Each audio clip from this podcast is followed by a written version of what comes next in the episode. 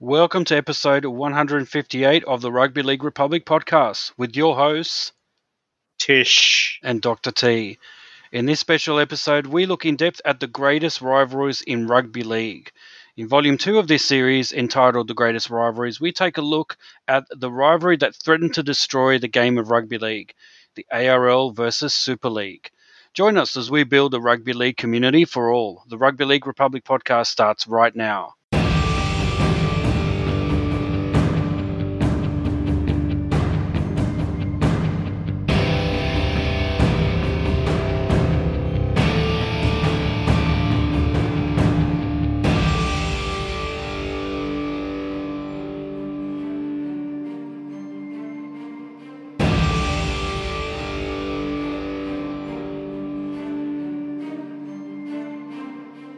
Right, welcome to episode 158 of the Rugby League Republic podcast, where we aim to bring you the everyday fan's perspective on the greatest game of all, rugby league.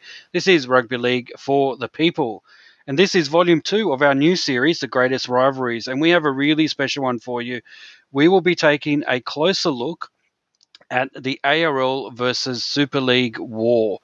Now, we are recording this in uh, towards the end of April in 2020, and uh, it is uh, a good 25 years uh, to the month since uh, the Super League War, as it's now become known, ha- basically exploded.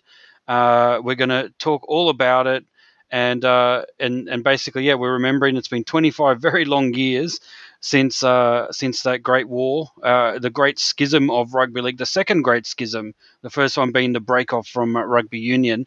Uh, look, just a reminder the format of this series will be very familiar to f- listeners of the Rugby League Republic podcast. We were, we're going to go through our set of six tackles, but this time we're going to focus on, I guess, six particular aspects of the rivalry we're investigating.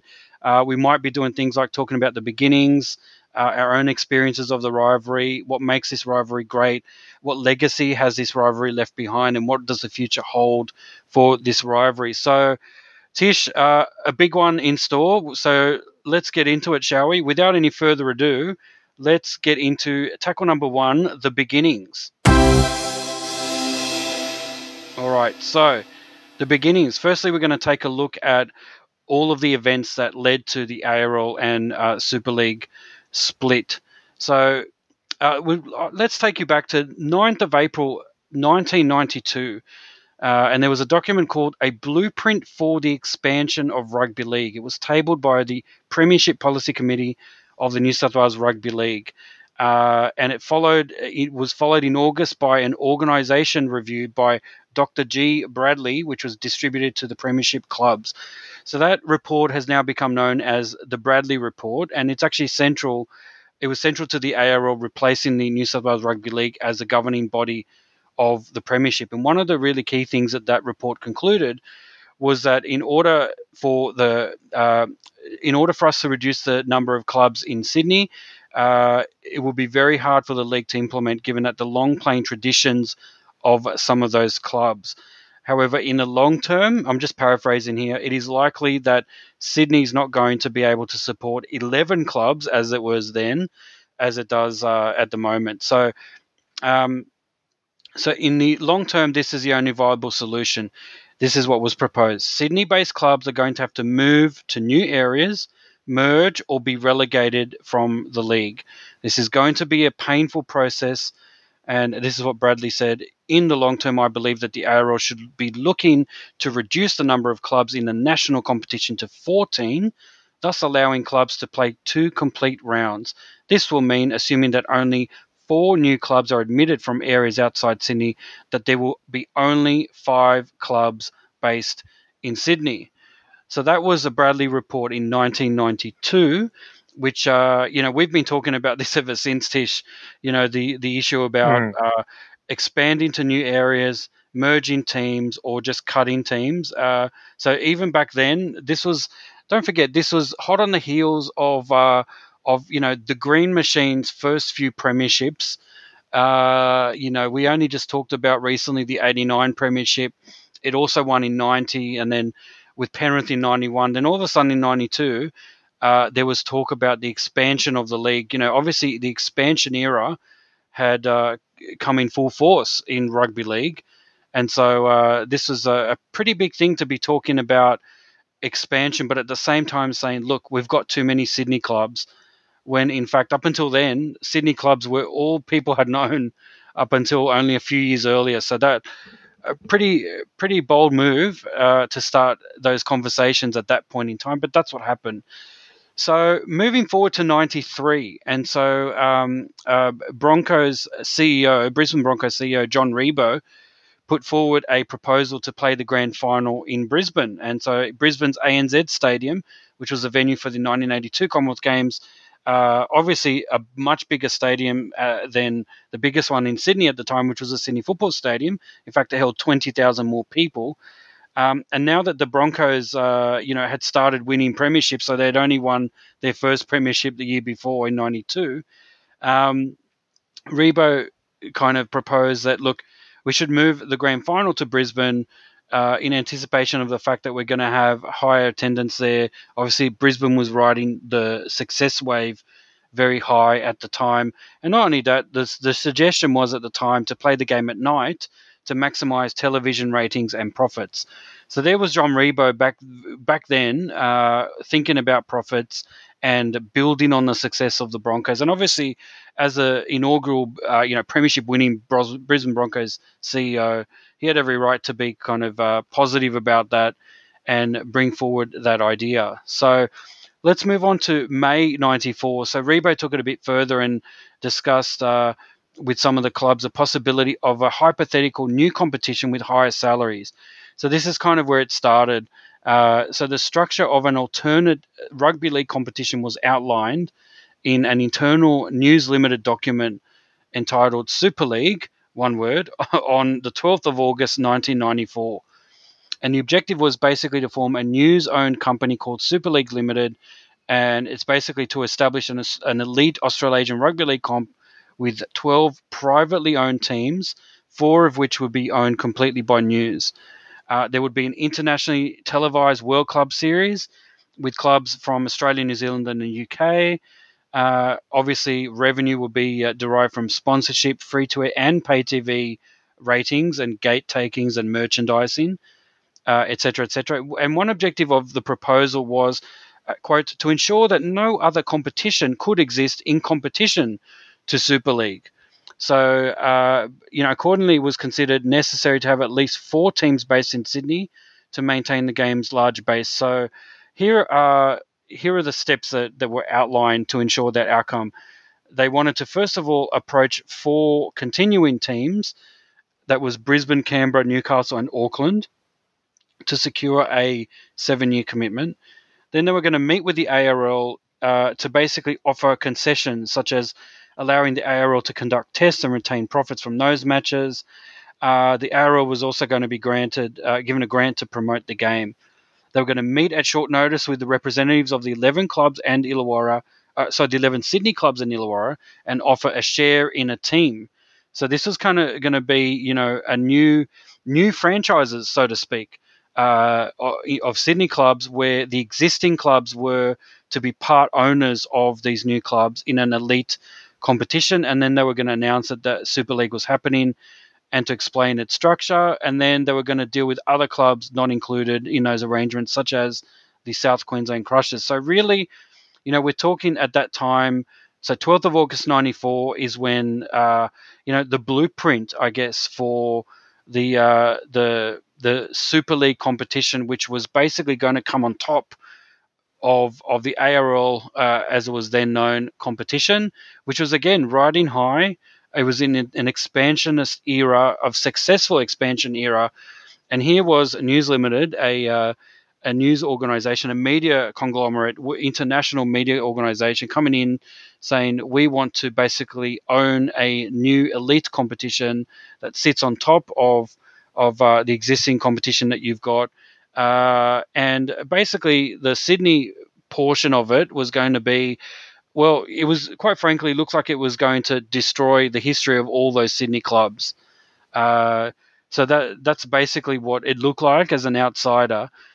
Um, moving on to uh, the 17th of October '94, and uh, basically the board of the ARL resolved to hold a special board meeting to discuss several issues, including Super League, and again the main issue, which was the reduction in the number of Sydney teams. And I think that's putting it politely because I think from what the blueprint stated, it looked like they were going to destroy all the Sydney teams and, and have kind of a franchise led approach uh, where, where part ownerships were going to occur. So that was uh, uh, that that basically happened. And look, three days after that, so 20th of uh, October 94, ARL chairman Ken Arthurson warned the Brisbane Broncos that they faced expulsion over their involvement with Super League, and obviously that would be uh, John Ribot's kind of uh, uh, doing as as well there, uh, and his part, the part that he played in that.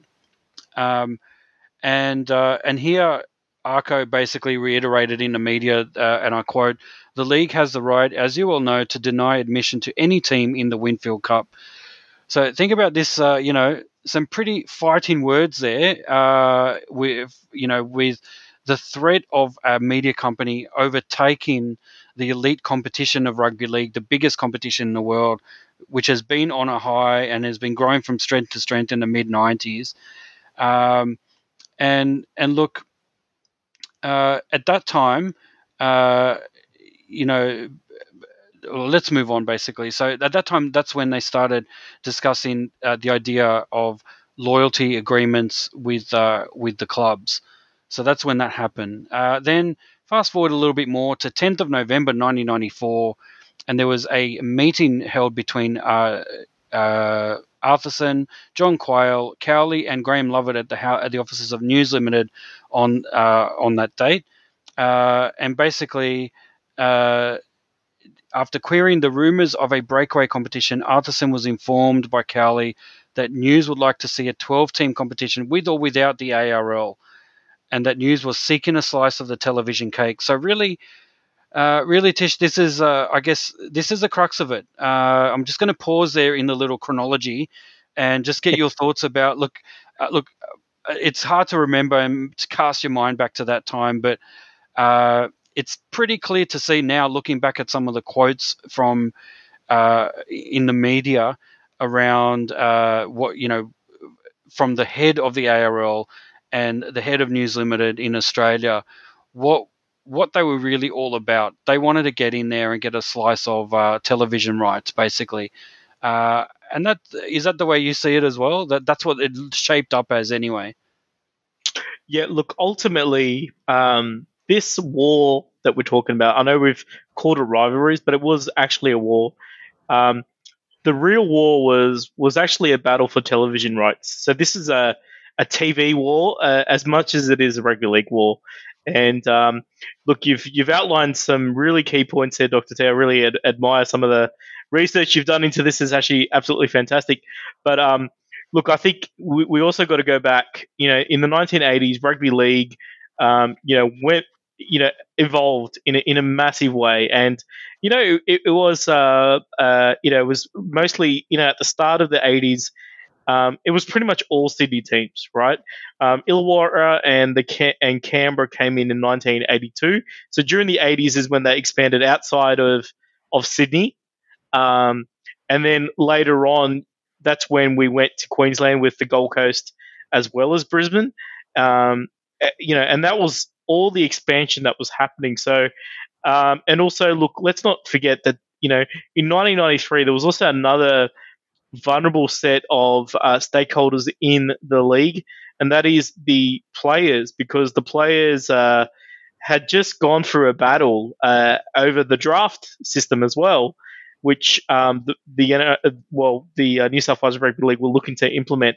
So there were all these factors coming in, and then you had as you said, a television company, News Limited, let's say a media company because they also own newspapers and and so forth. And uh, they had uh, Foxtel was about to launch, and Foxtel was, you know, a, a pay television service, one of the very uh, you know the pioneers of uh, I think there was Galaxy and maybe one or two before them, but but essentially it was uh, you know uh, that was all starting to happen, and then um, at that time rugby league was being broadcast on Channel 9 in 1993, I think. And I believe that Kerry Packer had a an agreement till uh, Kerry Packer, the owner of Channel 9, had an agreement till the, the year 2000 to broadcast rugby league. And uh, News Limited wanted that in Foxtel. And I think um, as much as they talk about, um, you know, how this is going to expand, there really, actually, there isn't really much in there other than money. you know, like they're not really talking about the good of the game, the good of the fans. There's none of that is actually captured by any of the statements they're talking about. All they're talking about is is basically, uh, you know, they're, they're basically talking about rugby league in terms of as a business rather than as a sport. And I think, uh, you know, in many ways, I kind of feel the Super League War is the uh, is the separation between BC and AD in time. Uh, it's kind of what happened before Super League is completely different to what happened after Super League. So uh, carry on there, Doctor T. Yeah, look, thanks for that. Look, I, I, I agree with your your sentiment there. I think uh, you know at that time again we're pausing in history and, and i'm still talking about just the beginnings of this because it really is crucial yep. to understand what how it all led to this uh, how it all hmm. led to the war because it wasn't just didn't come out of nowhere uh, you know i believe i recall um, that actually channel 9 had only just gotten the rights a few years earlier and and really like in terms of television in, in australia um, prior to that, I think uh, I think it was I remember seeing I think it was Channel Ten that owned, owned yeah. rights at one point, and it was split over. You know, ABC had some rights as well. So uh, really, it was really early '90s when the expansionist era really opened up the game to to new areas. And let's not forget, it wasn't it. All this didn't come at a time when you could look at the administrators of the game and say, "You guys have been doing a dud job. Please let us take over." Uh, it was none of that at all because at that time, you know, Ken Arthurson, John Quayle, these were very much uh, well respected administrators. Uh, you know, they had done so much to grow the game. You know, we're talking about some of the, even now we'd still talk about, say, the, you know, the Tina Turner ad campaigns and all that kind of stuff. Um, and let's not forget at the time the the gradual kind of expansion was successful. I mean, we're talking about yeah. Uh, you know, Canberra had become the green machine. I mean, mm. you know, the first non-Sydney team to win the New South Wales Rugby League Premiership. Uh, you know, we're talking as well at this point in time that we just paused. We're talking about the Brisbane Broncos winning for the first time. You know, that was a big feat to bring them into the game as well. Newcastle Knights were brought in in 88 at the same time as the Brisbane Broncos. Um, and we're literally a year, at this point, a year away from the biggest expansion in the history of rugby league, uh, you know, I guess in the modern era, which we're talking about the the great expansion of 95 where we had four teams brought in at the one time taking yeah. uh, the premiership to 20 teams from 16 to 20. Uh, it's never been as big as as it has been uh, since then. Uh, and actually, sorry, it was a little bit bigger when the split, but but let's in, in terms yes. of a single yeah. competition, we had 20 teams, yeah. and those teams were North Queensland Cowboys, still around. In fact, premiership winners as of a few years ago. Um, Auckland Warriors, who are now called the New Zealand Warriors, unfortunately still haven't won a premiership, but have been so integral to uh, the resurgence of rugby league in New Zealand. And then we had the Western Reds uh, in Perth, and then we also had uh, the South Queensland Crushers, uh, which was a second Brisbane team. So again, in that context, that that competition hadn't started yet, and there was already rumblings about a rebel competition. So yeah. Let's unpause this. T- oh, sorry, you go ahead, and then I'll, I'll continue. Uh, so, sorry, just just one final point. So you mentioned the South Queensland uh, Crushers. Uh, they are an unfortunate victim to this, but um, you know, one of the biggest, uh, you know, sort of in the Super League, one of the biggest supporters was the Brisbane Broncos, and having another team in Brisbane uh, was a big deal for them. So um, it wasn't as just th- as in a threat, a threat, as in a threat, yeah. And um, you know, uh, we could talk about that how that still hasn't happened. The second team in Queensland, but uh, in Brisbane. But uh, move on there, Doctor T. Yeah, and there are many reasons for that, and no, no doubt, as you said, the this is where the game uh, grew into a business more than anything, yeah. and the people who were behind it, no doubt, were motivated by the business kind of side of things as opposed to what's good for the game. Uh, at least that was uh, the charge leveled against them by many people. So let's unpause. Let's continue on. So the 13th of December 94, uh, News Limited began developing the Super League proposal for presentation to the ARL and its clubs. And the final draft of that was presented to news representatives on the 13th of uh, December. It concluded that the economics of an Australian Super League were attractive and uh, there were three strategies that, that were identified for its implementation.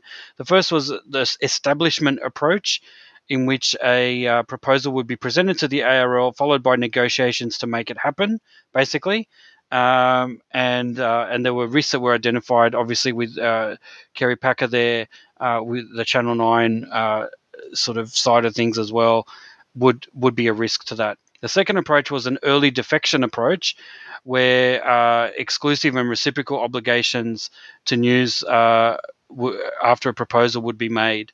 Uh, and only if the ARL responded favorably, then the news would use then the first strategy of establishment. So, uh, you know, a bit of a slightly different approach. And then this was the final approach. The rebel approach involved news maneuvering with stakeholders to strengthen its position, signing up key clubs, on confidentiality confidentiality agreements and then securing the agreement of the ARL and unsigned clubs. So really, you know, that third approach, which is where they ended up going, spoiler alert for everyone who doesn't know what happened, is basically yeah. they ended up going, uh, it was a clandestine kind of approach. They, you know, all backroom, backdoor dealings. Uh, and uh, the idea was to sign, uh, to sign teams, to sign players, and to basically force the ARL's hand and uh, you know we'll get to that very shortly. Um, but basically, and the, the proposed structure was going to be 12 fully professional teams, as I said. The existing 20 clubs to remain, fielding teams in first division competitions in New South Wales, Queensland, ACT.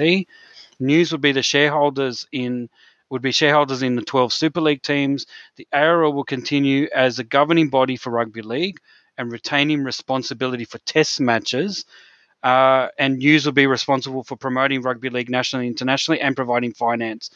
So the approach there was that this was going to be basically the game, uh, the control of that the ARL had of the game will be drastically reduced to not the premier competition, but basically the second tier competition and international matches. Um, and uh, and that News Limited will be there to basically look to basically do the promoting of the game and to provide finances. Now, anyone would look at that proposal and would say, so you just basically want to take control of everything and the finances and and we are to trust you that you're going to make decisions in the right interests of the game and quite rightly, um, the approach from the ARL and from Arthurson in particular was that that proposal was totally unacceptable, and he reiterated that uh, you know the that there would be consequences for clubs that would um, sign on to any agreement with uh, with this new organization. Um, in 20 on the 22nd of December 1994. So you know, just before Christmas, bit of an early Christmas present. News Limited sent five clubs a document entitled Super League Confidentiality Deed, and those clubs were Brisbane, Canberra, Newcastle, Cronulla, and the Western Reds. And the purpose of that document was to obtain feedback from those clubs with a view to making small adjustments prior to a full presentation to the ARL in February. Uh, fast forward to 25th of Jan 1995, and uh, uh, basically a news. Uh, ACP had provided news with a report entitled Super League Options that identified uh, the current proposal as News Super League via club slash ARL. Again, uh, not the best kind of sub uh, title of a document. you know, yeah. if you're looking at doing things uh, in a dodgy way, that kind of tells you everything about what they wanted to do to relegate the role of the ARL and control of the game. Uh, 30th of Jan 95, fast forward a little bit more, News presented its proposal to the ARL. And as I said, the key points were 12 team competition, uh, with a worldwide audience of tens or even hundreds of millions, the existing 20 team competition would continue, along with the ARL's pivotal role in administering the game. The ARL would run the state competition and test matches, I guess that means state of origin, and be responsible for the judiciary, referees, and junior development. Uh, the existing 20 clubs would be shareholders in the licensed privately owned Super League teams, thus eliminating any breach of players' contracts. The 20 club competition would be the breeding ground for the stars of the future, is what they promise. And the franchises would be based in Sydney, four of them, Queensland, two of them, Newcastle, Canberra, Melbourne, Adelaide, Perth, and Auckland, one each. Uh, and obviously, the, the the main component of that was that Super League would uh, basically uh, own rugby league through the global media network of News Limited, uh, which would allow it to then invest $100 million in the game of rugby league. So it did kind of put a carrot forward, which is we're going to put lots of money in, but the flip side is we're going to need to control the rights, the television rights, and everything for the this premier competition, which we're then going to sell all around the world, uh, which will then give us the money to allow us to reinvest in the game. So obviously, it was a profit motive there because uh, it was all about, uh, you know, I don't know if they actually put the numbers forward. A lot of the the discussion at that point was about the promise of, you know, the possibility of this Super League and where it would go, uh, you know, and we'll get into that later as well. Um, so, as I said, this Super League proposal was an alternative to the existing ARL plan of a 14 team competition, which was outlined uh, in the Bradley report, which I talked about at the top of this, uh, which the ARL was already in the process of eliminating. So, they were already in the process of, uh, you know, what was what was the word that they used at the time? Rationalization. Rationalization of the clubs, which basically is a nice way of saying cutting clubs. you know, whether it's via merging or whatever, it really was about cutting clubs and finding a way to do it so that they went from the 20 teams to the 14 teams. Now, keep in mind the the ARL itself was also sending mixed messages because at the same time that it, it was expanding to 20 teams, which uh, you know I remember at the time it was kind of a very it was a very huge deal. It was like I was I was really genuinely excited for the yeah. game and what it was going to do. Um, but at the same time, in the background was this Bradley report, which for a couple of years had been in existence, which uh, basically suggested, look, we have to reduce. This is not sustainable. We have to reduce the number of Sydney teams. So the, there was a bit of mixed messages there because.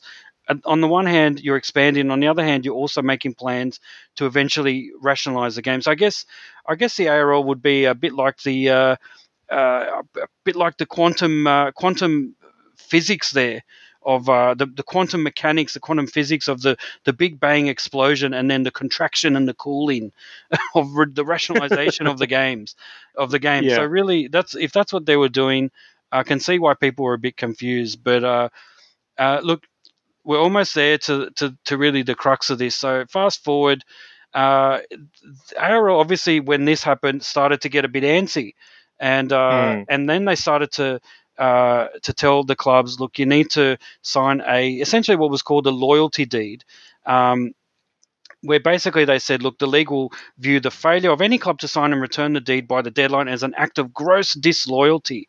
Uh, obviously, the other thing that happened was the which we're not really going to get into because it would it would take another 10 podcast episodes to talk about it but the, lit, the litigation that came out of this the lawyers mm. that, that, got oh, yes. uh, got fat out of this and uh, and rich out of this uh, quite rightly pointed out that the coercive approach of the ARL uh, in signing this legal, in getting the clubs to sign the legal agreement, was later ruled in breach of the Trade Practices Act. So that was a a bit of a downer from their perspective that they were so panicked by what was going on that they really just wanted all the clubs to uh, sign on the dotted line to say that they weren't going to uh, basically uh, jump jump ship across to the Super League.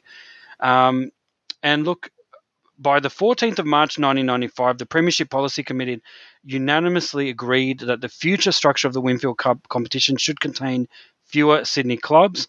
Uh, and that the board should convene as soon as possible to demonstrate leadership on the issue of fewer Sydney clubs. Fast forward to 15th of March, and a meeting took place between Ken Cowley and Ken Arthurson, the two Kens. And uh, the minutes of the ARL's board meeting of the 24th of March record that Arthurson's report of that discussion was that the discussion was cordial, and Cowley assured him that News would be still pursuing the principle of Super League, but had given an assurance that any proposals in respect of its establishment would be made directly to the ARL and not to the club. So basically, Ken Arthurson uh, according to to his report back to the clubs, took it at face value that Ken Cowley was uh, was going to have any direct negotiations with the ARL and not with the clubs directly. So uh, two days after the that uh, uh, yeah, as I said, so that that's basically what Ken Arthurson said. Twenty third of March, nineteen ninety five, a meeting took place within News Limited. Uh, Cowley uh, and Ribot and Smith. Uh, together with News Limited owner Rupert Murdoch, were at that meeting. And this is where they really planned and plotted the downfall of the empire, because uh, they they weren't they weren't happy uh, with uh, with what had transpired. They had approached clubs. The ARL's heavy-handed tactics to uh, threaten clubs with expulsion if they didn't sign on loyalty uh, the loyalty deeds. basically, according to them, had spooked the club officials. So what they needed to do they uh, they ascertained at that meeting was uh, basically to set up a competition uh, in 97 if they were going to do that or even in 96 it was uh, that they needed to be much more aggressive and uh, and in order to do that they needed to basically sign up the players required uh, at approximately twice their current earnings. They were then going to mount a challenge to the five-year agreement binding by the club so a legal challenge and then they were going to credibly mount a rival Super League without the ARL establishment, even though the best outcome was for the ARL to cooperate. So at this point, uh, they went full rebel, and they decided that uh, the the approach that they had taken to basically go to the ARL and put a proposal together, which had been rejected, uh, and obviously started scaring the ARL establishment, wasn't going to be enough, and they decided to uh, basically plan in what was now known as a, a war room in uh, within News Limited headquarters, uh, uh, which basically uh, where where they basically planned what they were going to do, how they were going to approach players, etc., etc. So Tish, that's the lead up to all that, and uh, I think should we should we start with tackle two because this is where the war really begins. So.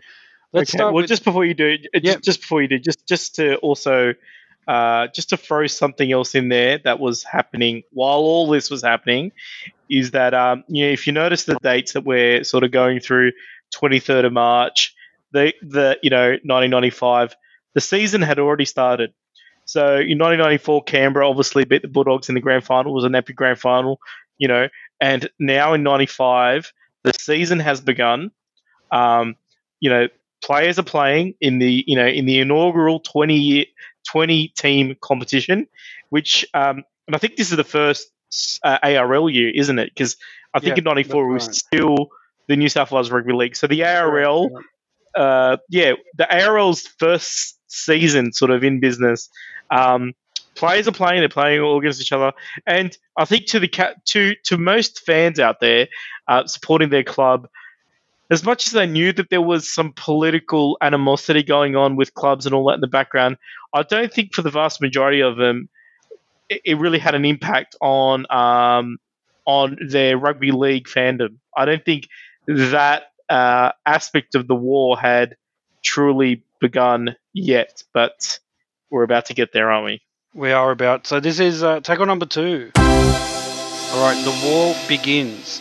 And so on the 1st of April 1995, uh, April Fool's Day, this is when it all came to a head. So up until now, a lot of this had been backroom dealing, and nothing really uh, came came out to the public. There was a lot of rumors. I remember at the time, but really on the first of April is when the announcement started coming in that there was going to be. Uh, uh, basically, that a rebel super league was uh, the News Limited was making moves to create this new Rebel Super League.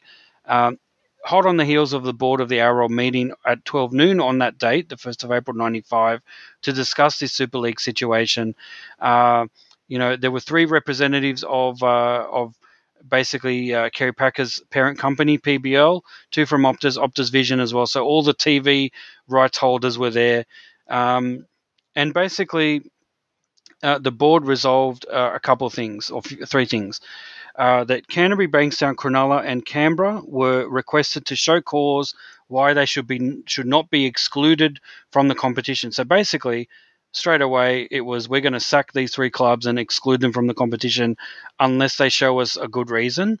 So that's I don't think that's that had ever really occurred in such a major way in in rugby league history, uh, at least in my lifetime. So that was a huge news in itself. Um, they were then going to establish a committee to identify and sign players to league agreements. So that's in response to the Super League having already signed a bunch of players as well. Um, and then uh, Mr. Leckie, who represented PBL and Optus Vision, would be appointed as director of the league. So a lot of changes in the the leadership were happening at that time, and one of the key ones I think, and I guess this what we saw with the Super League was uh, a lot of friendships broken, and one of the saddest things was uh, Peter Bullfrog Moore, who was a director of the league uh, and the ARL, as well as being the director and chief executive of Canterbury Bankstown. Uh, basically offered his resignation and uh, resigned basically from the league and the ARL. So Mr. Leckie was there to replace uh, Peter Moore. Uh, pretty sad at the time uh, that that was kind of uh, you know he was considered a great administrator and uh, you know one of the forward thinkers in the game and and here he was kind of uh, you know friendships were starting to be frayed and and destroyed. Um, at that time, uh, a total of 307 players and 10 coaches had entered into Super League contracts. Contracts, wow so what ensued for, with this war was basically a uh, a free for all. you know, uh, a lot of backroom dealings, a lot of open and closed meetings to sign up players to obscene amounts of money. Um, and, uh, and and so yeah, there was a lot of. I won't go into it, but a lot of kind of legal legal uh, doings, contracts that were cancelled, players who had contracts cancelled after going to the New South Wales Industrial uh, Relations Commission, and uh, you know, so at the date of uh, yeah, so basically we had uh, 300, at least 300 players signed to Super League contracts, um, and and uh, and let me see the the public were told that 42 of the 300 contract players had signed on or prior to 2 April 1995. Uh, so it was basically on that day, 1st of April, which I count as the start of the war. That's when the war actually started, I, I would say. Uh, the league and the ARL announced it would be signing players in competition with Super League. So, so you know, every April Fool's Day, ladies and gentlemen, uh, don't just think of pranking someone. Think about what it was like to be a rugby league fan, a kid yep. as I was, uh, yes. watching the sport that I loved, and seeing uh, the administrators come out and saying uh, there's been a threat of a rebel competition. So the the game that we loved was being torn apart. I remember looking at the TV going, "Is this a prank? Is this April Fool? Yeah. It is April Fool's Day." And I remember thinking, uh, "Guys, it doesn't count if it's after midday. You realize that, right? Like you can't prank us. Mm. Isn't the rule you got to prank them before midday?" But anyway, so I yeah. remember at the time thinking this is uh, is uh, pretty bad. But just just very quickly uh, following that. Um, you know, News Limited came to the support of the Canberra Raiders and said, "We'll support you in any legal uh, interactions with the ARL." Uh, you know, hot on the heels of that major announcement on the first of April, News Limited went even further and signed the Rugby Football League in the UK and the New Zealand Rugby League to their. uh, so they basically shored up the main international competition to Australia and basically yep. isolated the ARL and its clubs uh, to, you know uh, yeah, basically surrounding it, um, just as you would in war. Like it, was very much mm. a hmm. war-like scenario. Um, the way they went about signing players in in secret, um, signing organizations in secret, and doing it uh, within the space of days. really, suggesting to you that they had already, they had definitely planned this. They had their lawyers draw up the agreements and things that were watertight. Um, and it was such a shame. And then fast forward slightly a bit more to the 20th of April, and by then, so in a space of 20 days, we had had seven clubs that were signed to Super League the Auckland Warriors, Brisbane Broncos, Canberra Raiders, Canterbury Bulldogs, Cronulla Sharks, North Queensland Cowboys, and the Western Reds, and eventually Penrith signed on the 3rd of May. And uh, the new competition uh, was was basically going to include eventually in the following year the Adelaide Rams and the Hunter Mariners as well uh, as those eight teams that we just mentioned. So, um, yeah, basically, uh, look, that's the that's how the war started, and uh, you know, the month of April 1995, uh, a radical seismic shift in the world of rugby league. Uh, Tish, take me back to that time. Do you remember? You know, people will talk about where where they were when JFK died, or where they were when the the the, te- the planes hit the World Trade Center. But look, where were you when you heard about this? Uh, the announcement of of the Rebel Super League competition. Do you remember? Okay, well, well, look, I, I do remember because I was uh, I was uh, in year seven, I think. Uh, so I was probably at home, uh, seeing, it on the news. um, you know, but but what I do remember about um, all of this is actually uh, my junior rugby league club because I was playing rugby league in those days, and you know I'm from uh, Western Sydney. That's where I grew up, and in Western Sydney, you, what you have um, is that you have lots of people moving around in Western Sydney.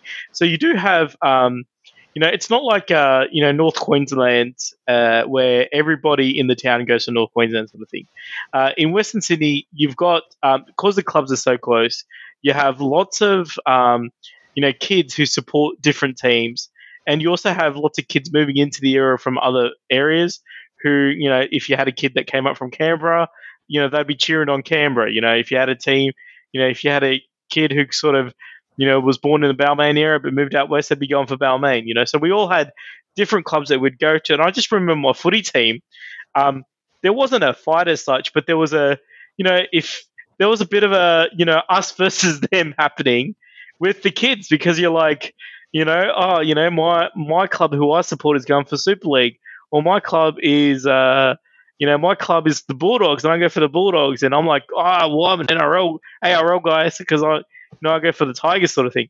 So I just remember that um, even amongst fans, there was just, uh, you know, kind of it kind of made uh, made things a little awkward when you talked about rugby league. You know, you'd be friends about everything else, uh, but you know, when it came to rugby league, nobody really wanted to talk about rugby league because it was it was a bit of a you know, it was kind of a nasty sort of situation as as kids, sort of thing. And then on top of all of that, uh, I think also there was this real thing that hey, you know, not only do you love rugby league, um, but you love to watch it as well as well as play it, and you think, what's going to happen in 1996? Like, is there going to be rugby league on? It, we all knew it was going to be on, but how is it going to look? You know, there's going to be two competitions. Whereas, you know, where is it going to happen? And you know, another thing that came on to our minds was that um, when you were a rugby league junior rugby league player, you used to get this little uh, card that was like your New South Wales rugby league card, and um, that allowed you to get get into games for free. And uh, I think we were all like thinking, well, are these cards going to work for Super League games? like we didn't know. it's all about so the practical was, things a, when you're a kid, isn't it? it? It is kind of a little bit. So yeah. So how about yourself, Doctor T? How how's your experience when all this was happening?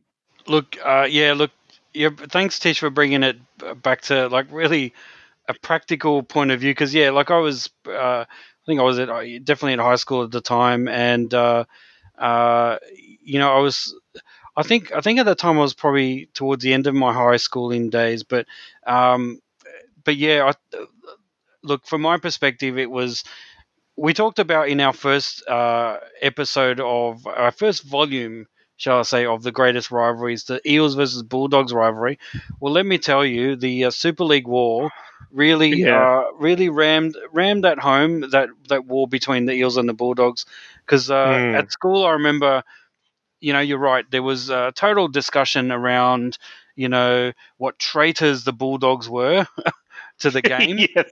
And, uh, you know, yes, okay, the Eels weren't as good anymore as what they used to be, but uh, at least we weren't traitors to the game. At least we kind of uh, stuck by the other teams, etc. So there was this whole thing about, you know, the loyalty of uh, staying with the ARL versus the Rebel, uh, you know, the Super League. And really it became, it really boiled down to, uh, in many ways, there were a lot of existential discussions about the role of money in sport, the the the values. Really, was a values led split in many ways, and to me, to me, that was what this was all about. It was do you stick loyal to the game uh, and and acknowledging that what the Super League was trying to do was ultimately something that needed to be addressed. But the way they were going to go about it was totally going to destroy the history and the traditions of the game. So, really, this became a values, you know, a line in the sand between Mm. were you a loyal traditionalist or were you a modern kind of forward looking, uh, you know, Person. business oriented, innovative? You know, you could almost Capitalists. Capital you know you could almost draw the line in you know are you, are you for the queen or against the queen you know like is it it's well, that was- going on as well, wasn't it? It we had really- the Republican debate. that's right and so a lot of this stuff this is this is why look i know that a lot of people uh you know forget that but i i definitely remember that that, that a lot of what really counts as a great rivalry for us is, is about you know is it a values based kind of rivalry and uh, you know, and we'll talk about others in future, no doubt. And you know, you, you've heard about things like the Fibros versus Hmm. Silvertails. No doubt that is one of the ones we're gonna we're gonna do in future. Um, Yeah. but again, that's more than just a you know this side of the bridge versus that side of the bridge. Like it's an actual divide where people Yeah. really get rooted in their values and uh, and and really uh, you know it, it really drives a lot of the discussion. So um, Yeah. in my mind, I remember thinking, look, I I was definitely on the ARL side, not just because of the Parramatta Eels, but but also I sort of thought, look, you haven't even given this competition a chance, the expanded competition, a chance to do anything yet, and you're Yeah. already destroying it. You're destroying these clubs that have built the game to where it is. Now, to me, there was that other underlying debate going on about letting natural attrition take its course like the like evolution like people started to become very much discussing things in kind of evolutionary terms. And like you know eventually the smaller clubs like western suburbs magpies they'll run out of funding they'll you know they don't have support anyway they're going to die anyway. Uh, that's the way the Mm. whole game is evolving. The areas are being gentrified in in eastern and western sydney. So you know a lot of changes are taking place. You can't stop progress. Let it happen. Uh, don't force clubs to be cut when it means so much to the fans and it means so much to the real kind of uh, rivalry rivalries within the game. So for me, I could see what the Super League was doing and what New Zealand Limited were doing from just the uh, the purely the rugby league perspective and opening up the game, being more innovative. But at the time, I remember thinking. It's not like as if they were dinosaurs completely. I mean, they were to some Yeah. extent, but they actually they actually had a bold, bold, ballsy move to put four new clubs in in one year. Um, I think that's pretty innovative. Uh, so, so anyway, that's where I landed. I was, I Yeah. could see both sides of the fence, but to me, I ultimately decided I can't support Super League given uh, the way they're going about doing it. Uh, even though the Yeah, outcomes I agreed were things that we all needed to discuss, but the way they went about it really put a lot of people off. Uh, you, uh, Tish, Yeah. final words on that before we move on. Well, I think you've uh, just brought out something which is very, you know, if I actually think about the point, I did always think, why can't we try the 20 teams for a while and see how it goes? Like, Yeah. I felt like uh, there was so much thing about, hey, 16 teams is not enough, like, is too much, and we need to cut it down, um, get too many, you know, there's too many. And I always thought, well, we've got to give it a go. And, um, and I think we're, you know, in, uh, you know, sort of in tackle one, you sort of going through the history. I think what a, a lot of people have to realize is that part of the reason why the ARL might have seemed double-minded or or cautious or sort of telling two stories is, you know, if you are the people that hold both the future of the game plus the history of the game in your hands, you have to think about both sides of the equation. You've got to think about how do we uh, move forward as a as a sport, but you also have to think how do I retain that legacy that has been created for almost 100 years, which is what the ARL was in a, in a, in a predicament.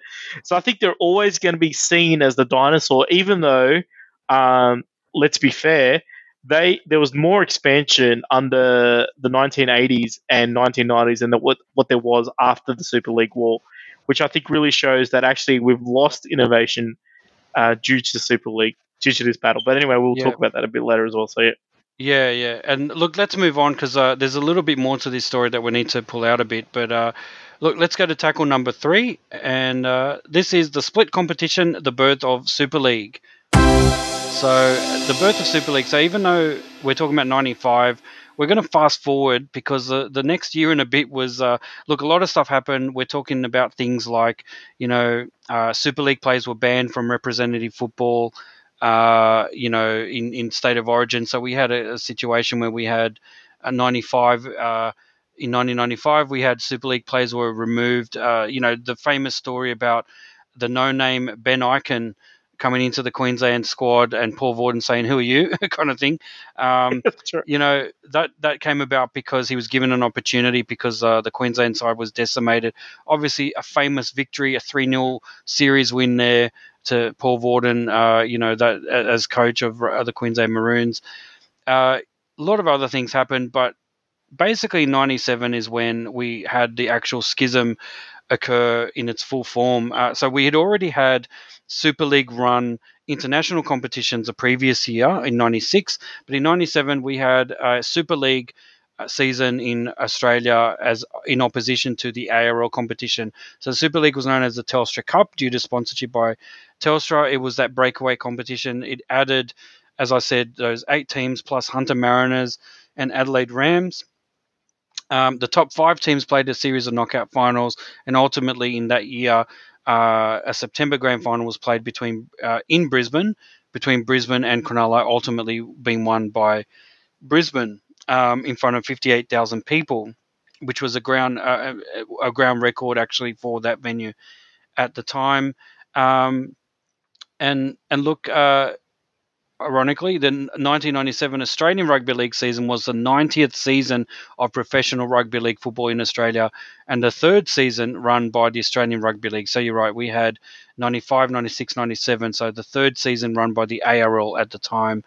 Um, and ultimately, that ARL competition was won by uh, the Newcastle Knights in a, a, a fairy tale finish. Uh, you know, one of the best yeah, grand finals of all time, and one of the best endings to any grand final of all time against the the fancied Manly Warringah Sea Eagles. Uh, you'll remember that would be the the try scored by Darren Albert with Andrew Johns basically setting it up with only seconds remaining, uh, and so uh, again.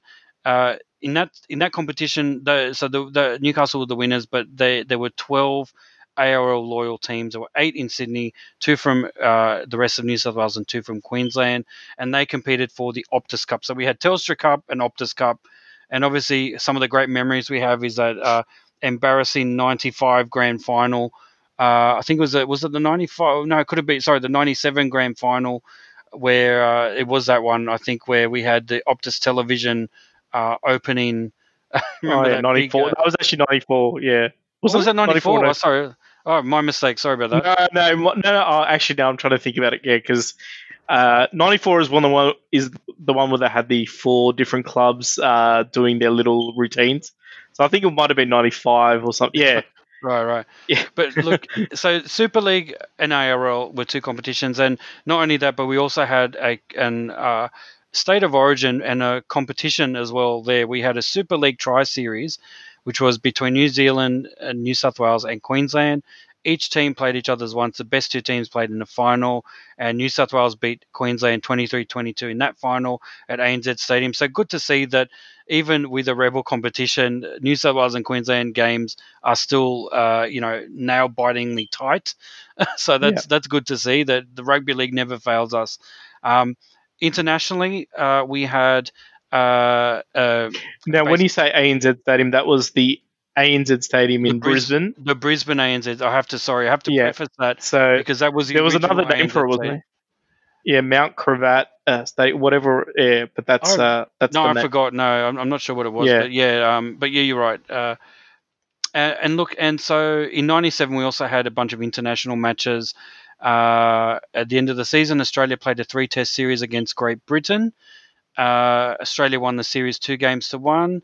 Um, they're not re, although those tests were not recognised by the Australian Rugby League, unfortunately. Um, and also they played an inaugural Anzac Test match in uh, Australia. Played New Zealand in Anzac Test match. Uh, they won the first one, but they lost the return match. Australia did. Um, they'd also put together an Oceania Cup in place of the Pacific Cup, contested by Cook Islands, Fiji, Tonga, New Zealand, Maori, New Zealand 13, and Papua New Guinea. And New Zealand 13 defeated New Zealand Maori 20 to 15 in the final of that one. And they also had a World Club Challenge, which uh, which was uh, still to this day being contested, but at the time they expanded it to include all 10 Australian Super League clubs competing against all 12 European clubs. Uh, and look, look, the European clubs were totally outclassed. They only won eight out of the 83 total matches. Um, and however, the competition uh, was pretty unpopular in Australia. It lost $6 million due to small crowds and heavy travel expenses. But in the end, the Brisbane Broncos won the final of that competition against the Hunter Mariners 36 to 12 at Ericsson Stadium in Auckland. And on top of that, they had a Super League Challenge Cup which was played between the Australian Capital Territory, Northern Territory, South Australia, and Western Australia. And the ACT won that competition against Northern Territory 40 to 14 at ANZ Stadium, Brisbane.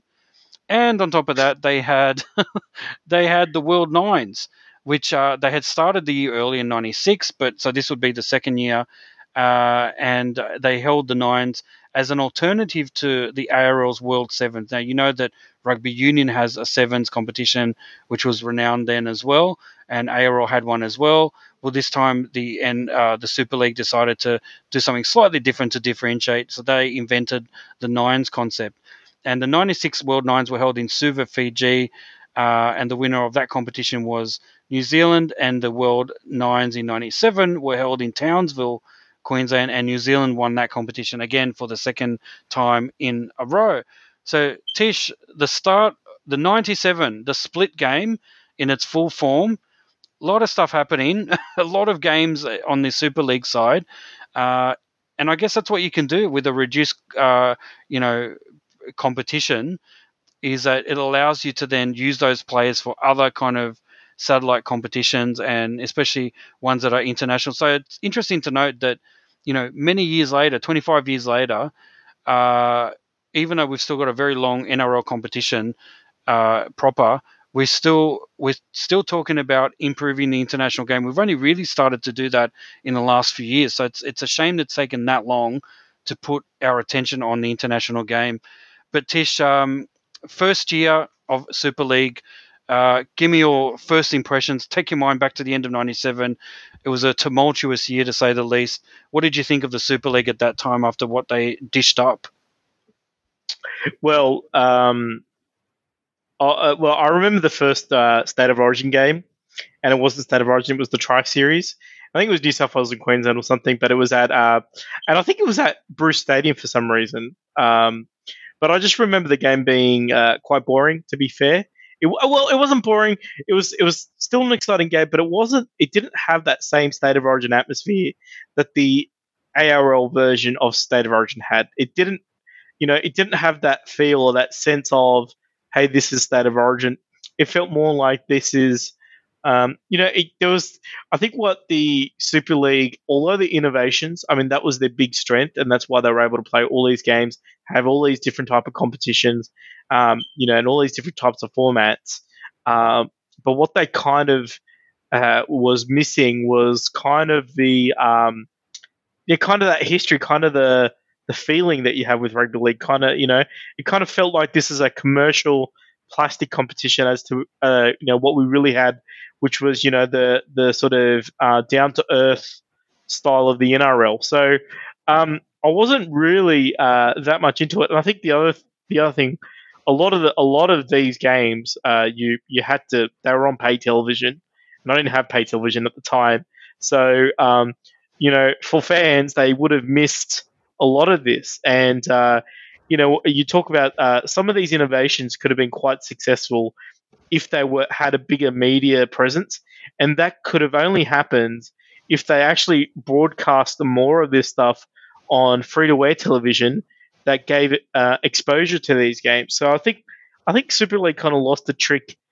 uh, in themselves in a little bit, where you know um, you had to pay to watch, pay to play, play sort of thing, and um, whereas I think uh, you know it, it, it, didn't really resonate with fans as much as what um, as what the ARL competition did in the past because you know I think the ARL competition was a lot more fan fan friendly when it came to you know how how the supporters viewed their teams. Um, but look, a lot of these innovations I, I, I really quite like. Um, the super look, you mentioned the well, Super League Challenge Cup. I've never even heard of that before, so that's actually a really good one. So yeah, that may be totally made up. I don't remember it at all. I just in my, in my research, I just found it. Um, look, the the we'll we'll get into a bit more very very soon the uh, the aftermath and the the innovations. But uh, just to reiterate uh, your point, I think I think what you were the when you were talking about the lack of kind of uh, feeling in the games that you saw, uh, especially in the representative level. Um, I mean, I think that's uh, it's interesting because in '97 you had one of the most emotionally charged grand finals in ARL ever, uh, with the Newcastle Knights winning their maiden premiership. Uh, in mm. such in such incredible circumstances against a traditional, what has now become a traditional rival, Manly, uh, just down the F three, you know, kind of thing. Um, and so, so really, that was a big deal for them as well. Again, full of emotion. And then, as I said, the the uh, su- the uh, the state of origin game uh, game. Well, I mean, previously though, ninety five, but you know, you'd already established that you know the ARL with the loyal the loyalty thing and, and all these sort of things that uh, there was there was definitely a sense of um, you know a lot more feeling was with the loyalists and the traditionalists, whereas uh, the followers of of the other clubs uh, especially in, at representative level, some of the games were kind of yeah they were seen as devoid of that emotion, at least as much as what we were used to. Um, you know, a bit like club rugby or super rugby. But anyway, let's mm. not hmm. let's not get into that. Um, let's move on to tackle number four. So tackle number four is the reunification of the game. And, uh, you know, not surprisingly, with uh, 22 teams spread across two competitions in 97, crowd attendances and uh, sponsorships uh, were very, very thin on the ground. And basically, teams, a lot of teams found themselves in significant financial difficulty.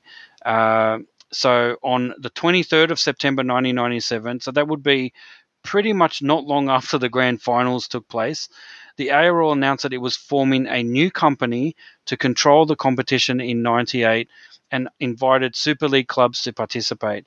On the 7th October, Rupert Murdoch announced that he was confident that there would be a single competition in 98. And on the 19th of December 97, uh, representatives of the of clubs affiliated with the ARL gathered at the Sydney Football Stadium to decide whether to accept News Limited's offer of a settlement. Eventually, they voted in favour of by 36 votes to four, and as a result, in the following months, the National Rugby League, the NRL as we know it, which is a jointly owned thing by the ARL and News Limited, was formed. The conditions of this merger controversially included an agreement to reduce the number of teams competing in the NRL to 14 by the year 2000. Tish, uh, you know, I do remember that time shortly after the grand final. In fact, no, not long after the grand final, there were already murmurings and rumors about uh, the the the organizations had had enough and they wanted to get back together and try to find some sort of a compromise. And uh, at that time, I remember there were lots and lots of discussions around let's just keep it the way it is and then have a uh, Super Bowl type meeting of uh, the best teams at the end and, and, you know the super bowl the american style resolution to this but that ultimately wasn't what they favored uh, obviously, for many reasons, financial being one of them, not a very sustainable approach with such a short, uh, small kind of market here in Australia. Uh, and eventually, they ended up uh, agreeing to the NRL uh, competition being formed, and in '98. And look, you know, my views of, of the of that first year of the competition were that again, it was a bit trepidatious, a bit kind of you know, it didn't quite feel the same because uh, the yes, the, the teams were coming back together, but there were also some new teams there that weren't there initially in '95. Uh, you know, teams like the Melbourne Storm, um, that Yeah. that kind of were transplanted in. They were they were the the children of uh, News Limited. You know, weren't being brought in for any other reason, but it was uh, News Limited's money that was propping them up. So you know, straight away we had a very uncomfortable marriage, shall we say, an arranged marriage, very difficult one. But Tish, yeah, what were your thoughts about that first year of the NRL? Yeah, well, the 1998 season, um, yeah, it, it's probably one that we might deep dive back in in another day because uh, it was 20 teams again. Um, but as you said, there was no more Western Reds. So, and I think South Queensland Crushers, um, you know, they played at Suncorp Stadium, I think, for a game, and they had less than 2,000 people there. So the writing was on the wall for that second um, Queensland team. And look, uh, you know, that, that could be another reason why um, there was the merger back again. But it was it was still it was like okay, I mean, it was like all right, we were all friends in 1992, and then uh, we've had all this animosity, we've had these court cases, we've gone back and forth, and now we're reconciling after all of that. So it's a little awkward, you know, after you've had all that stuff that's gone, all that water under the bridge, and you know you've kind of got emotions still running high. Um, I think both sides were just probably. I mean, to be honest, it probably uh, they're all drained financially, but I think they're also drained emotionally from just all the you know all the different um, problems they had, and now it's time to rebuild. And uh, yeah, and that's what happened. And look, this is the last season of uh, the Balmain Tigers. I think. I think after this, or maybe they might have had another season after this, but um, you know, uh, after 1998, it's kind of a unique season uh, for a lot of the, these teams because, you know, uh, from 99 and onwards, we started to reduce teams until we could get to that perfect number, and then we decided to expand again. exactly. Uh, Yeah. yeah, and let's not forget. So that you know that that first year was basically uh, you know, as you said, Hunter Mariners, Fun and Western Reds, and Qu- Queensland Crushers, South Queensland Crushers were basically shut down. Uh, and the following year, uh, and obviously with Melbourne Storm there being the additional team as well, so that took it to 20 teams, as you said. And by the end of that 98 season, I should say, uh, we had also closing down of the Adelaide Rams, and uh, then the ARL closed down the Gold Coast Chargers, who at the time actually, ironically, were one of the few clubs to actually make a profit during the Super League War. So think about what's happened. We we then we then had to wait several more years until we had uh, we had the Gold Coast Titans return to the league. So again, another failed Gold Coast uh, team, but this time at a time where they were actually doing well, ironically. So you know you can't you can't catch a trick if you're the Gold Coast uh, rugby league fan in the Gold Coast. But yeah, look, um, look, we're not going to get into the history of the NRL because we could, you know, and obviously after that there was a lot of rationalisation. But really, the point of this was to talk about the Super League and ARL war. Uh, and look, let's move on to the aftermath. So here's tackle number five, the aftermath. All right, so in this tackle, we're going to talk about. Look, despite the fact that there was no doubt that there was a lot of damage done to the game uh, from the Super League war, there are a few things that you know that maybe we should talk about very briefly. Uh, some innovations that it left behind. So the first was the Anzac Test between Australia and New Zealand. Again, that was introduced by Super League. There was some controversy at the time. I remember with the the use of the word Anzac. Uh, people didn't want to associate a game with the war, war kind of, uh, you know, didn't want to associate sports players with soldiers, etc. Um, and uh, you know, eventually they did drop the name Anzac from the Anzac Test, but then they brought it back in 2004, and now we've been played. It was played annually until 2017. So again, that's one of the things that it was a good innovation. It's a shame that it's still not happening now in the same format, but uh, definitely a great innovation. Night grand finals are another thing that the Super League uh, definitely put forward. Yeah. Uh, that was one of the, you know, again, this is one of the good things that you get when you focus on trying to uh, ma- maximize TV ratings and things like that. Um, I think what you you'll see though is that if you look at the history of the NRL, it has toyed with night grand finals, dusk grand finals. The only thing it hasn't done is pre breakfast grand finals because Mm. uh, it's tried everything to try and maximize what's the best day. Is it Saturday? Is it a Sunday? You know, I'm I'm kind of on the fence about wh- which is the best anyway because you know a Twilight Grand Final uh, kind of does allow you to continue some of those old traditions of that Grand Final Sunday barbecue thing with your mates Mm. over. I'm not sure what's going to happen this year with COVID nineteen, but you know maybe everyone's going to have a virtual, uh, you know, virtual kind of uh, barbecue. Um, Yeah. Look, so that's a good innovation as well. Uh, video referees, again, Super League introduced those, uh, and a bunch of rule changes such as um, ze- the zero tackle rule, which I'm not a fan of in, in many ways.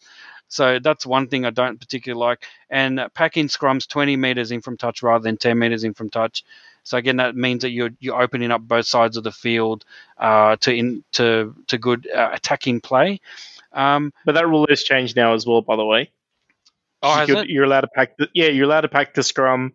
If you've got the feed, you're allowed to pack it wherever you like now. Oh, right. Okay, I didn't realize that.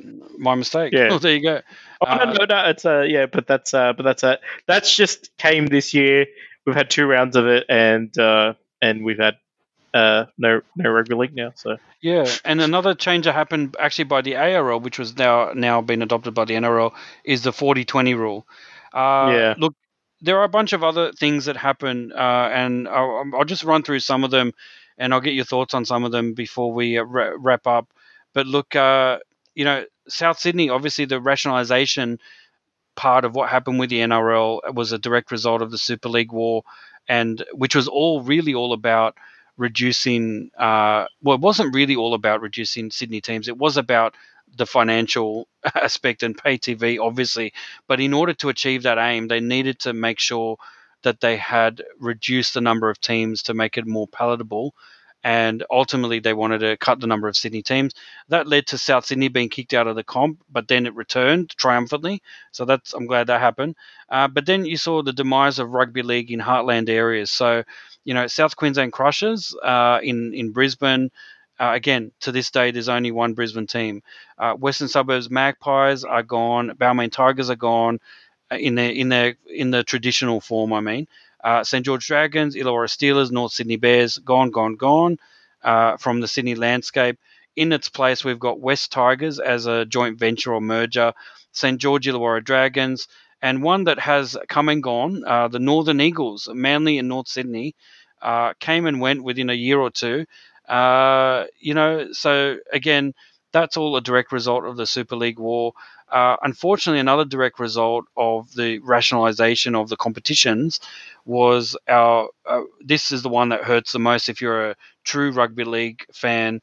Is uh, getting rid of Perth and Adelaide, uh, or a presence of rugby league in those key outposts, uh, especially Perth. I mean, that really is a killer because uh, that Western Reds team had so much promise, and uh, every time a, a NRL club since then has gone to Perth, we've just got massive crowds there, a lot of support, a lot of people are desperate to see rugby league there.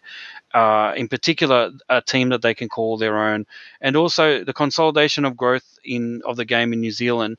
Uh, probably is a direct result of news of, of what happened within you know supporting the Auckland Warriors uh, and a bunch of other things. So, Tish, what are your views in general about uh, the legacy of the Super League war? Yeah, well, look, there's a lot there. I mean, uh, you talk about those traditional clubs. I think that's kind of the biggest loss that we've had. Um, 360 odd years of history uh, kind of just wiped out uh, because of this consolidation. And, you know, that was, I think, what Ken Arthurson and John Quayle and the ARL uh, originally, that, that kind of was on their mind.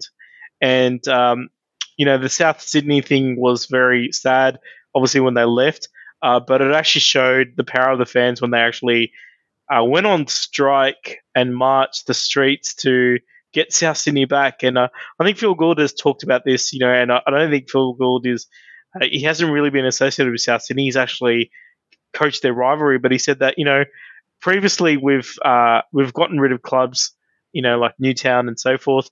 Nobody marks the streets, but for South Sydney they did. I think I think that kind of shows the Super League war did do something in terms of fans and kind of um, I think it kind of when the when the NRL came back and their clubs are back, sort of thing. I think everybody was kind of hopeful that you know we've moved on from this and this could never happen again, sort of thing. And I and I think that that that demonstration kind of showed that there was uh, there was a sense of hope, um, at least in the South Sydney um, thing, and it was taken away when they were out of the, the, the you know the the the, uh, the competition. Rule changes, uh, look, you know, all these rule changes. I mean, now rule changes is almost like every year there is always minor tweaks to what they do. Um, the video referee um, plays a big part in the '99 grand final, but also in um, you know in, in rugby league now, and uh, you know some people are questioning whether that is there or not. Um, I think the real interesting thing about the aftermath is um, you go back to 1992 and, and, you talk about that report, the Bradley report that had the uh, the 12 team and the 14 team competition. Well, after the Super League war, we had a 14 team competition at one stage, and it's expanded since then without rational rationalization. So I kind of feel that kind of the biggest loss, another big loss that um, the Super League war has done. I think it's actually taken away the innovation that was in rugby league. Um, you know, if you look at the 20 years before the war started, think about the number of new teams that were um, experimented with and uh, were successful, and then you take 20 years from uh, the end of the war, you realize that the um, you know that the real growth of an expansion actually happened before the before the war, not after it. So that kind of shows you what type of predicament came in.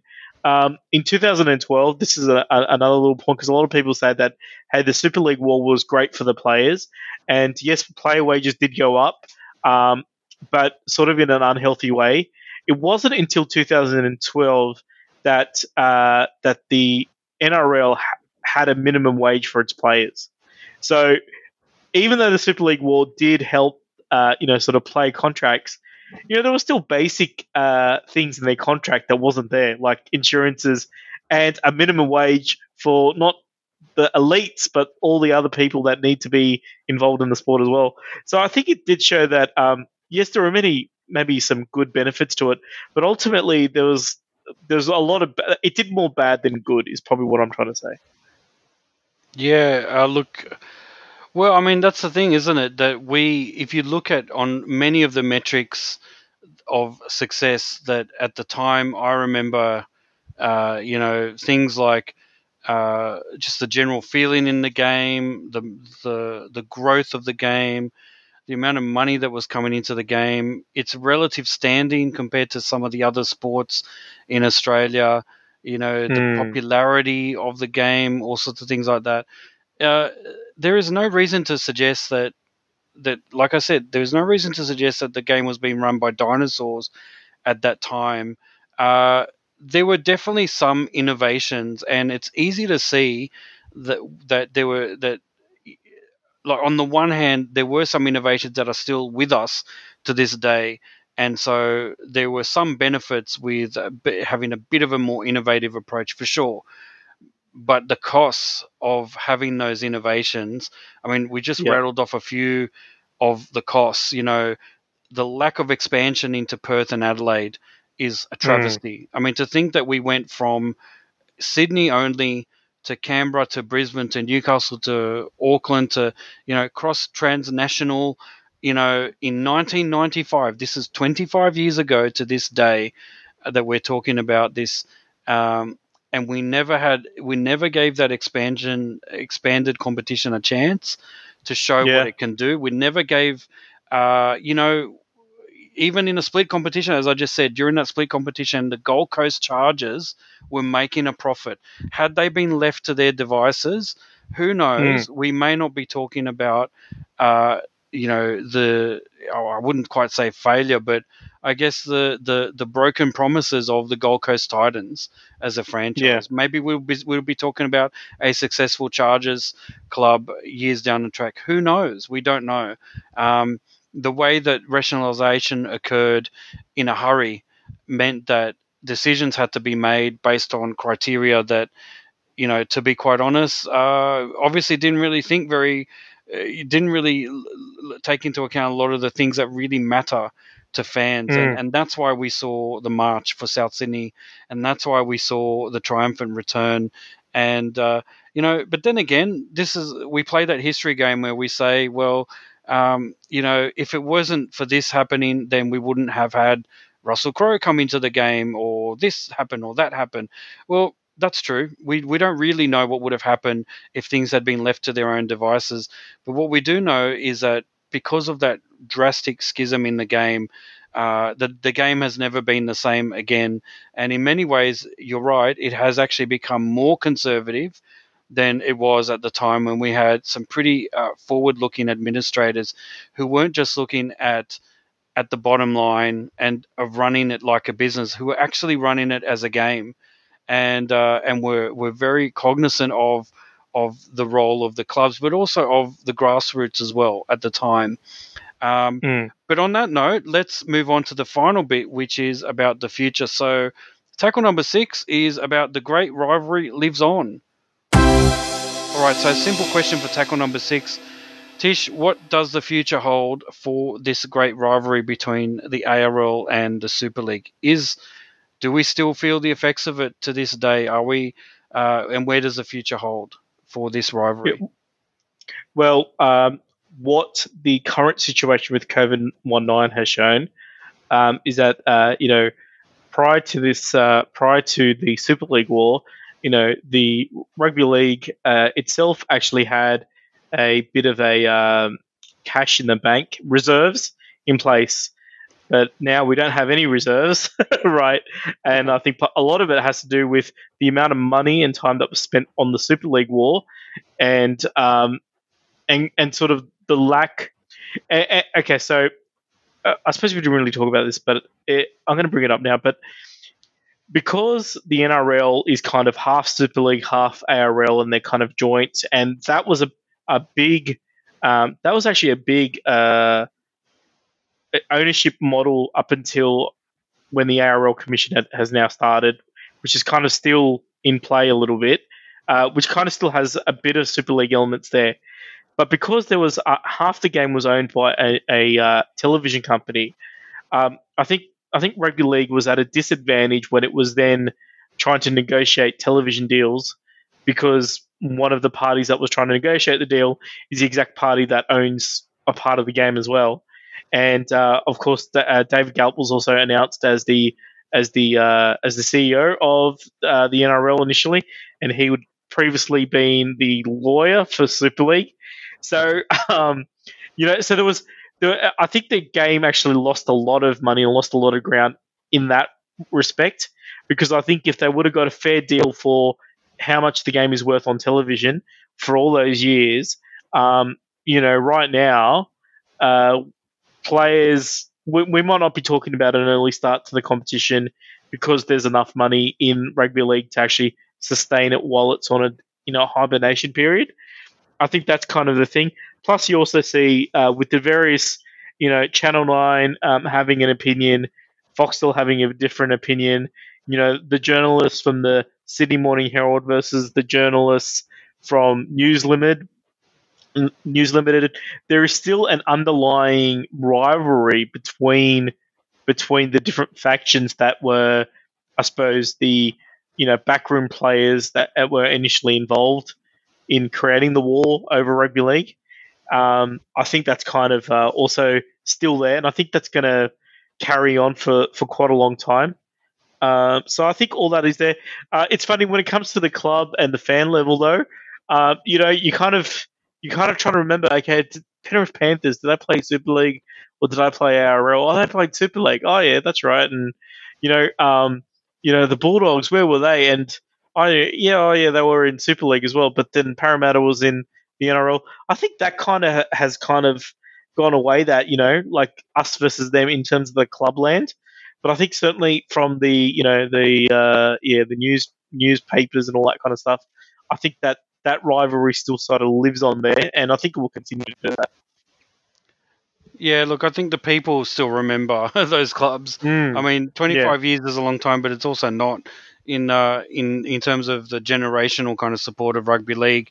Um, I mean, I certainly do remember, and but I weren't necessarily, you know, uh, disadvantaged or or kind of uh, uh, look poorly on on clubs that were uh, in in the the Super League or supporting Super League. So you know, teams like the Warriors, etc.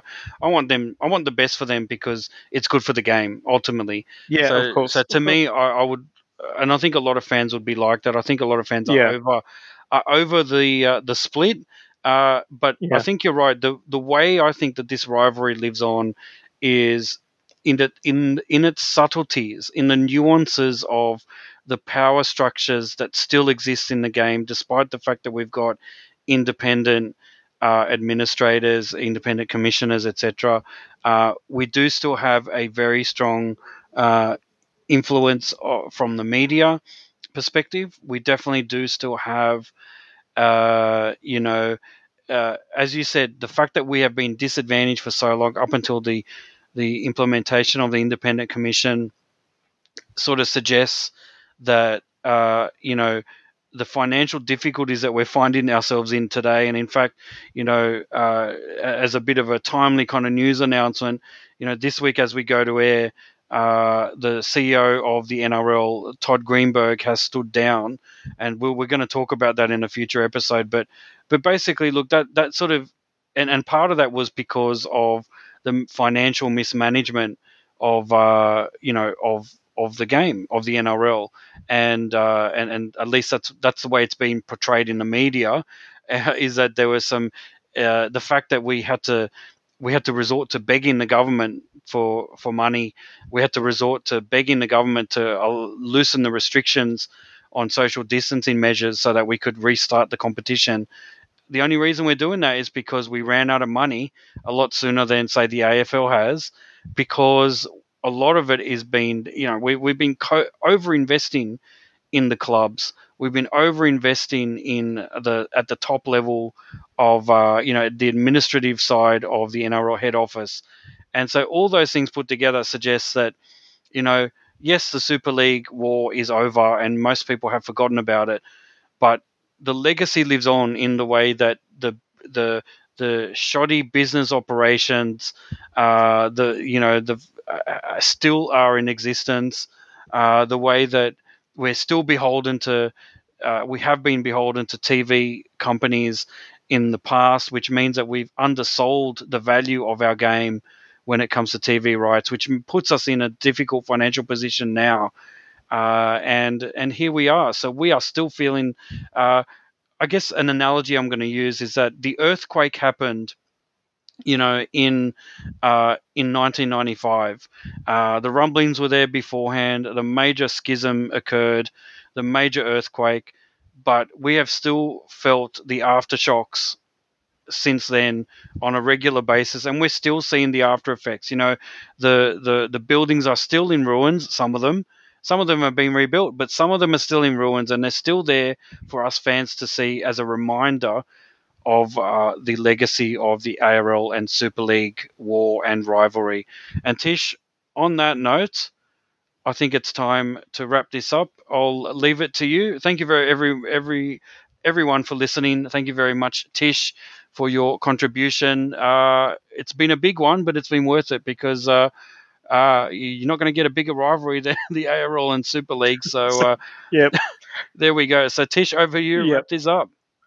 All right. Well, thank you, Dr. T. And look, thank you for all the research you've put into this episode. Uh, and look, I'd like to thank everybody out there for listening to this episode. Um, you know, the ARL versus Super League rivalry, it's in the bank. Uh, join us next time as we talk about the news about Rugby League. But that's all that we have for this edition of the Rugby League Republic. We are your hosts, Tish and Dr. T. Join us next time on the Rugby League Republic. Bye for now.